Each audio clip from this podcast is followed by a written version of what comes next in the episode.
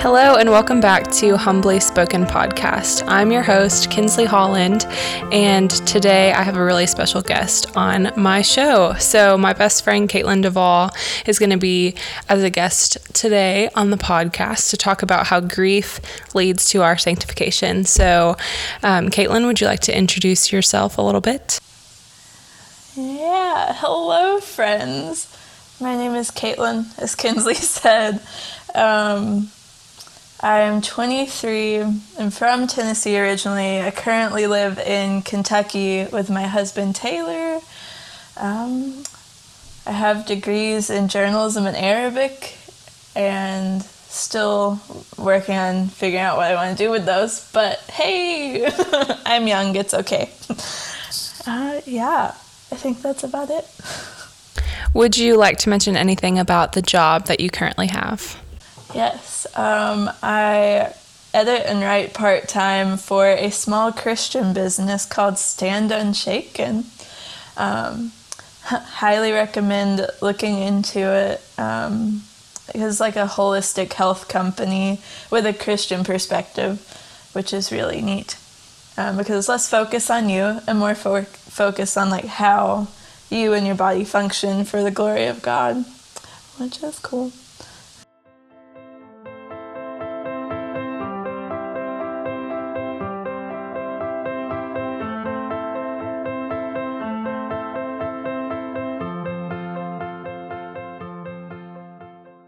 So, my first question that I have for you, Caitlin, is what is your definition of grief? Um, I don't know. Definition questions are always hard because you're like, how do I define a word without using the word? um, yeah, grief is, I don't know, it's just grief. um, I was looking it up the other day because, you know, it's just what you do. It said, like, deep sorrow and something else. I almost said grief, but obviously that's not the definition.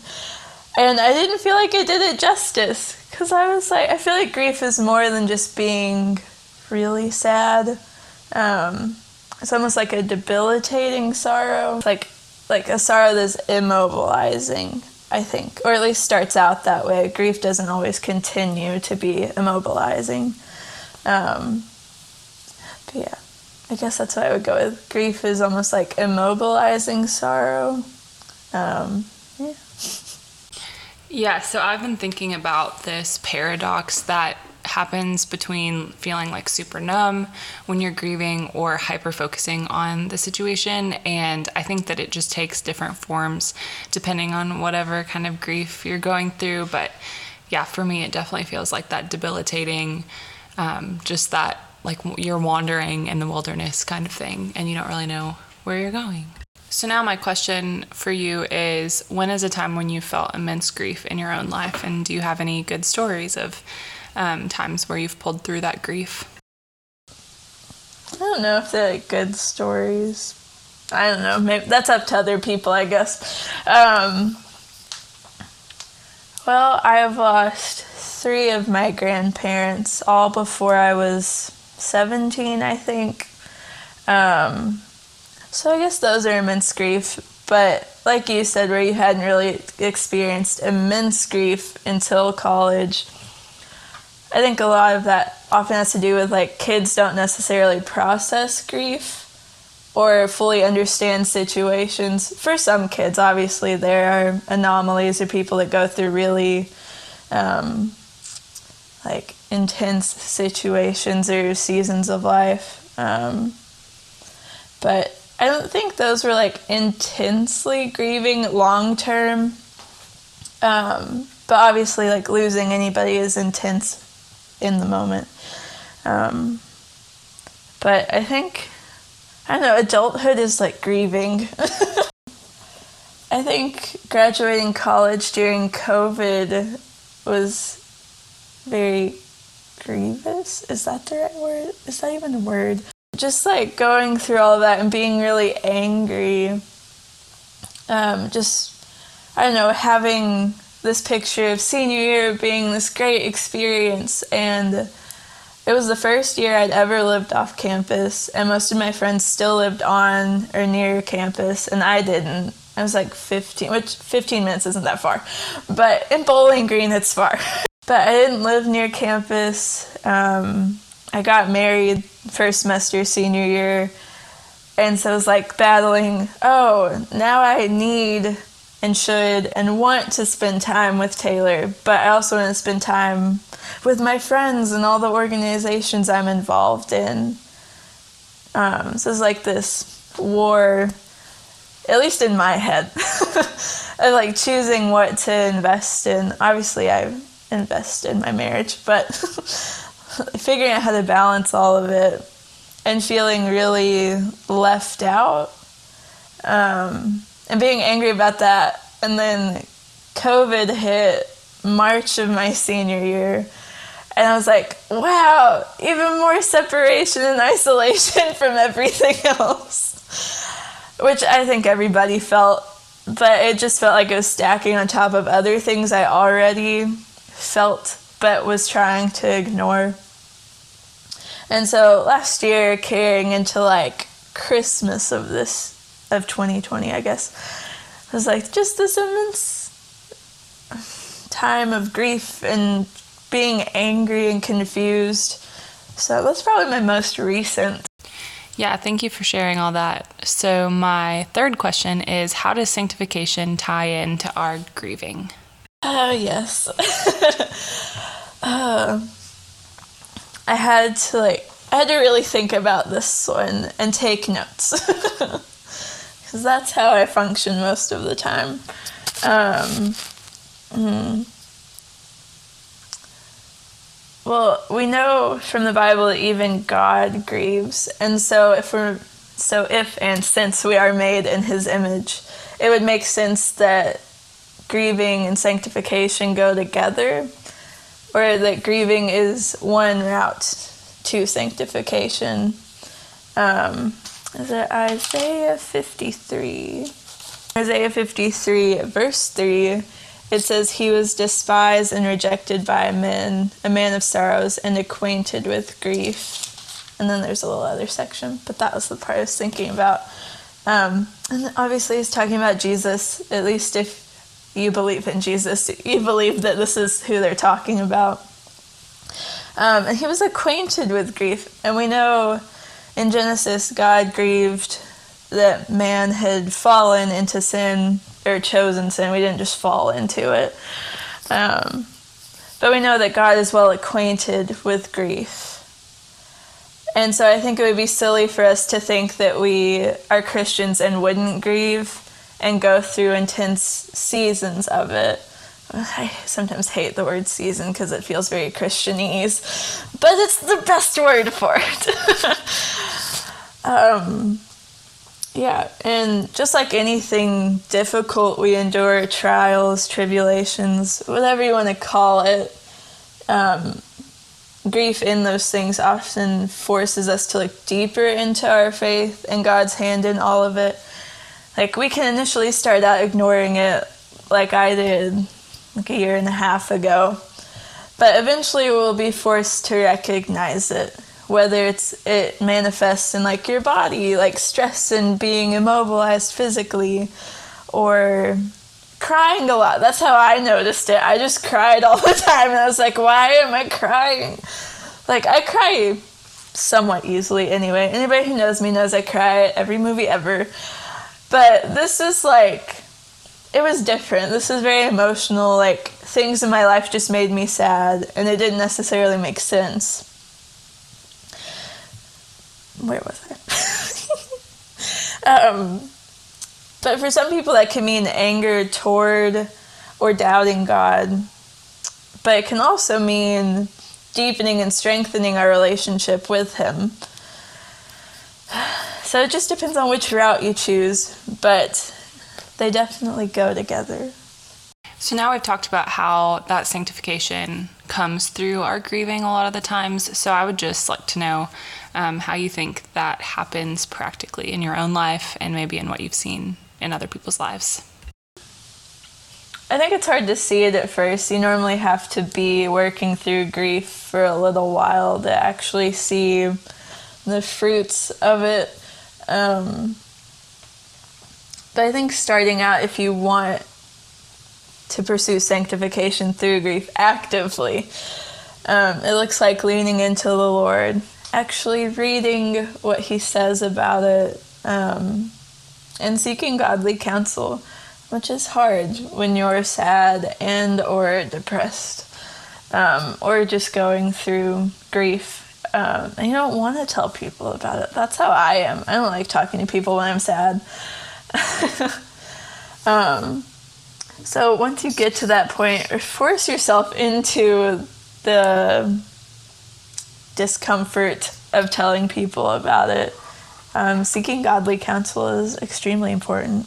Um, I know when I was going through it, I was like, man, I'm really sad, but I don't necessarily want to process it with people who know me because you know they're invested in like fixing it for you and you're like i don't necessarily want you to fix it.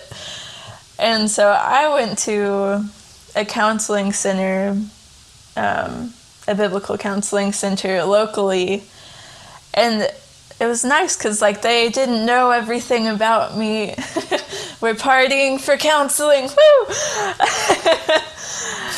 um, but if you don't want to share it with people who know you because you're afraid they'll respond or think about it or want to fix it for you, counseling is a great resource. Um, or if you don't have a counseling then you can always talk with a pastor or some mentor of some sort who's in your church or even is just a friend who knows the Lord. Yeah, I think that was it. All right, so my fourth question is Are there passages of scripture that really help you to think about this and encourage you when it comes to grieving and sanctification? Uh, yes. I have quite a few written down. Um, Psalms 27 and 37. When I started counseling, that was my homework for the week was to read Psalms 27 and 37 whenever I was feeling anxious or depressed or anything like that, but also before I went to sleep every night. Because if you have any experience with these things, those thoughts normally, if they haven't been plaguing you all day, will come attack you at night before you go to bed because you're alone in the dark with nothing else to think about. Um, so I like those a lot. Um, but also in my daily Bible reading that I was doing yesterday, I was also catching up. I was three days behind. Psalm 119. It's a good one. It's the longest psalm. It's longer than some books of the Bible, but it's really worth reading. But I think it speaks a lot to all the different emotions we feel because I remember I had the Bible app reading it to me yesterday, and it just kept going, and I was like, is this all the same song? because it went through all the different emotions and things we say to God and things that we feel. Um, but the ones I specifically felt spoke to grief were verses 25 through 32, 49 through 56, 75 through 80, and 145 through 156. But you should just read the whole thing because why not? it's definitely something I would recommend. um, but Job is also good for grief. You talked about that last month in your episode with Jade, and you're planning on doing a whole season about Job. Another plug she plugged it last month. I'm going to plug it this month. Everybody tune in whenever that comes out. My absolute favorite book of the Bible, and everybody know, who knows me well knows what I'm about to say. yes! I love Habakkuk. Everybody read Habakkuk. I'm waving my hands because it's so good. Uh, everybody read it because there are different sides of grief. There are the sides of like being on the other side of loss and being really sad for what you don't have anymore. But there's also the other side of grief where you're expecting something and it's just not coming. And that's where Habakkuk is. He's like, God, you foretold that you would punish Israel for acting up, and you haven't done it yet. Where are you at? And God answers him. We don't deserve answers, but he answers Habakkuk. And it's beautiful. Everybody go read it. It's only three chapters, and it's amazing. It makes me cry. And it's also what the book Kinsley mentioned last month, Hinds Feet on High Places. It's based on that book of the Bible. So check it out. Okay, question number five. How does your relationship with God change when you are grieving? Um, at least personally, I go through a cycle, at least recently I have, of uh, pressing into God and being like, why God? And praying a lot and trying to dive into the Word. And then I get kind of angry. I'm like, this doesn't make sense. I, mm, I'm angry. Like, why have you done these things to me? Feeling not righteous, but you know, that's just life sometimes. And then being humbled and remembering that I am not God. I don't necessarily deserve or get answers. Sometimes I do get them. I don't ever deserve them, but sometimes I receive answers to my questions, um, and sometimes I don't. And then pressing into God again and realizing that I've learned a lot through this experience of grief. Um, yeah, at least recently. I think sometimes in the past I've done better about pressing into the word and pressing into God and being like, cool, I'll take this and learn from it. But other times, like, no, I'd rather just sit here in my grief for a little bit. mm-hmm. Yeah. yeah. It's the reality of the Christian life. I mean, how, yeah. how often do we learn when we succeed? Most of the time, we learn after we failed. And not that not always desiring to seek the Lord is failing. It's just how life is. And I don't think it's a failure on our part. Um, but if we were successful, air quotes, in waking up every day to pursue the Lord and never faced a trial or were never challenged in our faith, would we learn much else or grow? I don't know. I think there would be some knowledge um, and learning in that because the Lord's word does not return void. But we learn a lot from experience too. Yes, so I would totally agree with um, the ebbing and flowing that you were kind of talking about in your relationship with God. I feel like very recently, and probably in the past couple years in college, and I say college, not just my literal time in college classes, but also just the age where I've been in college, um, I have found just this really interesting ability to be in relationship with God, even though it doesn't look like what I expected it to, or even what it looked like whenever I was growing up. You know, I was, um, I became a Christian as a teenager, and I had a different sort of spiritual discipline and a different sort of community back in high school. And then in college, it's just looked really different. And I've grown in different ways, and my relationship with God has changed. And that doesn't mean that I'm speaking heresy or anything by saying that, but I've just learned that there are so many things that the Lord just desires for me to meet Him in, even if it's not in the the everyday acts of um, the things that I might have done back whenever I felt more religious, if that makes sense. All right, so my final question is Does the sanctification that eventually comes make the grief worth it, and why or why not? I had to think about this one because I know that yes, it actually does but my feelings would argue otherwise a lot of the time. Um, so my answer is yes. Sanctification does make grief worth it. but it doesn't feel like it when you're in it. Um, because you don't have perspective and you're still in the middle of it and you haven't necessarily seen the other side of it or grown yet. You're still just in the middle of grieving. Um, and there are certain situations that produce grief that a lot of people go through that I would hate to just say, yeah, sanctification makes that worth it. Um, because it doesn't necessarily feel like that like when people have miscarriages or something. I haven't ever, I mean, I've never, I mean, I'm married, but I'm nowhere near having children. But like, I haven't, I have not experienced that. I don't know if I ever will. And so it's hard for me to say for other people that they would necessarily feel that, which isn't what you were asking. But for anybody who might disagree with me about sanctification being worth it, there you go. There's my disclaimer.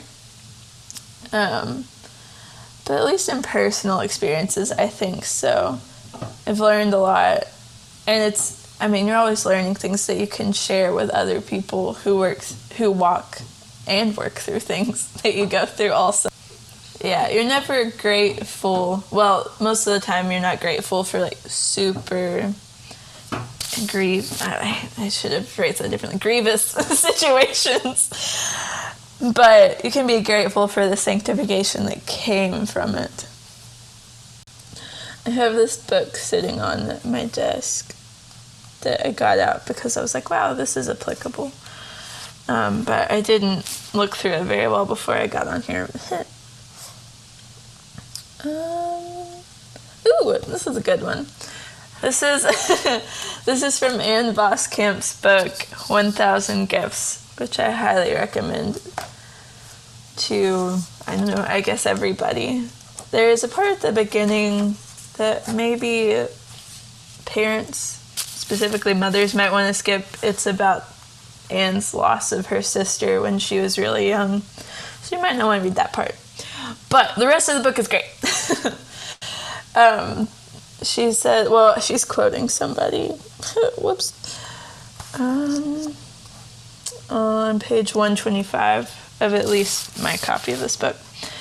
And it says, You would be very ashamed if you knew what the experiences you call setbacks, upheavals, pointless disturb- disturbances, and tedious annoyances really are. You would realize that your complaints about them are nothing more nor less than blasphemies, though that never occurs to you. Nothing happens to you except by the will of God, and yet God's beloved children curse it because they do not know it for what it is. I'll help you out with perspective. There you go. On page 161 of this book, it says this is, I guess, Ann is demonstrating like a conversation between his followers and God. And it says in God's response, if my goodness is toward you end, I will cease to exist. That's a good thing to constantly remind yourself of in seasons, blah, that word, um, seasons of grief. um, that his goodnesses don't end, even if we're in seasons that lack goodness, at least from our perspective.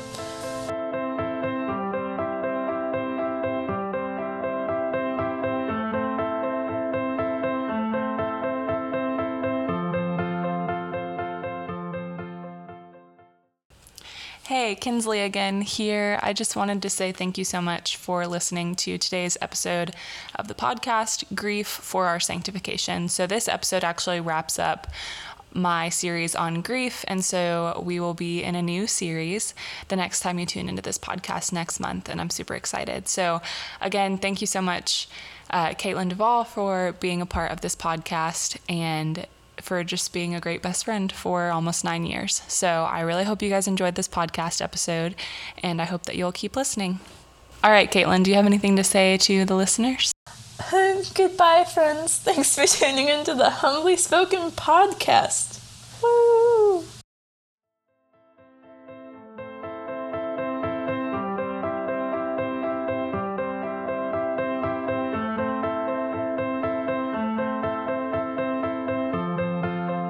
For all inquiries, whether to discuss a podcast episode more fully, to request or suggest specific topics for me to cover, or anything else, you can email me at humblyspoken.pod at gmail.com. You can also find show notes from each episode, blog posts, and other resources on my blog at www.humblyspoken.wordpress.com. You can follow Humbly Spoken Podcast on Instagram at humblyspoken underscore pod, and you can follow my personal account at Kins Holland. Until next time, thank you for listening to the Humbly Spoken Podcast.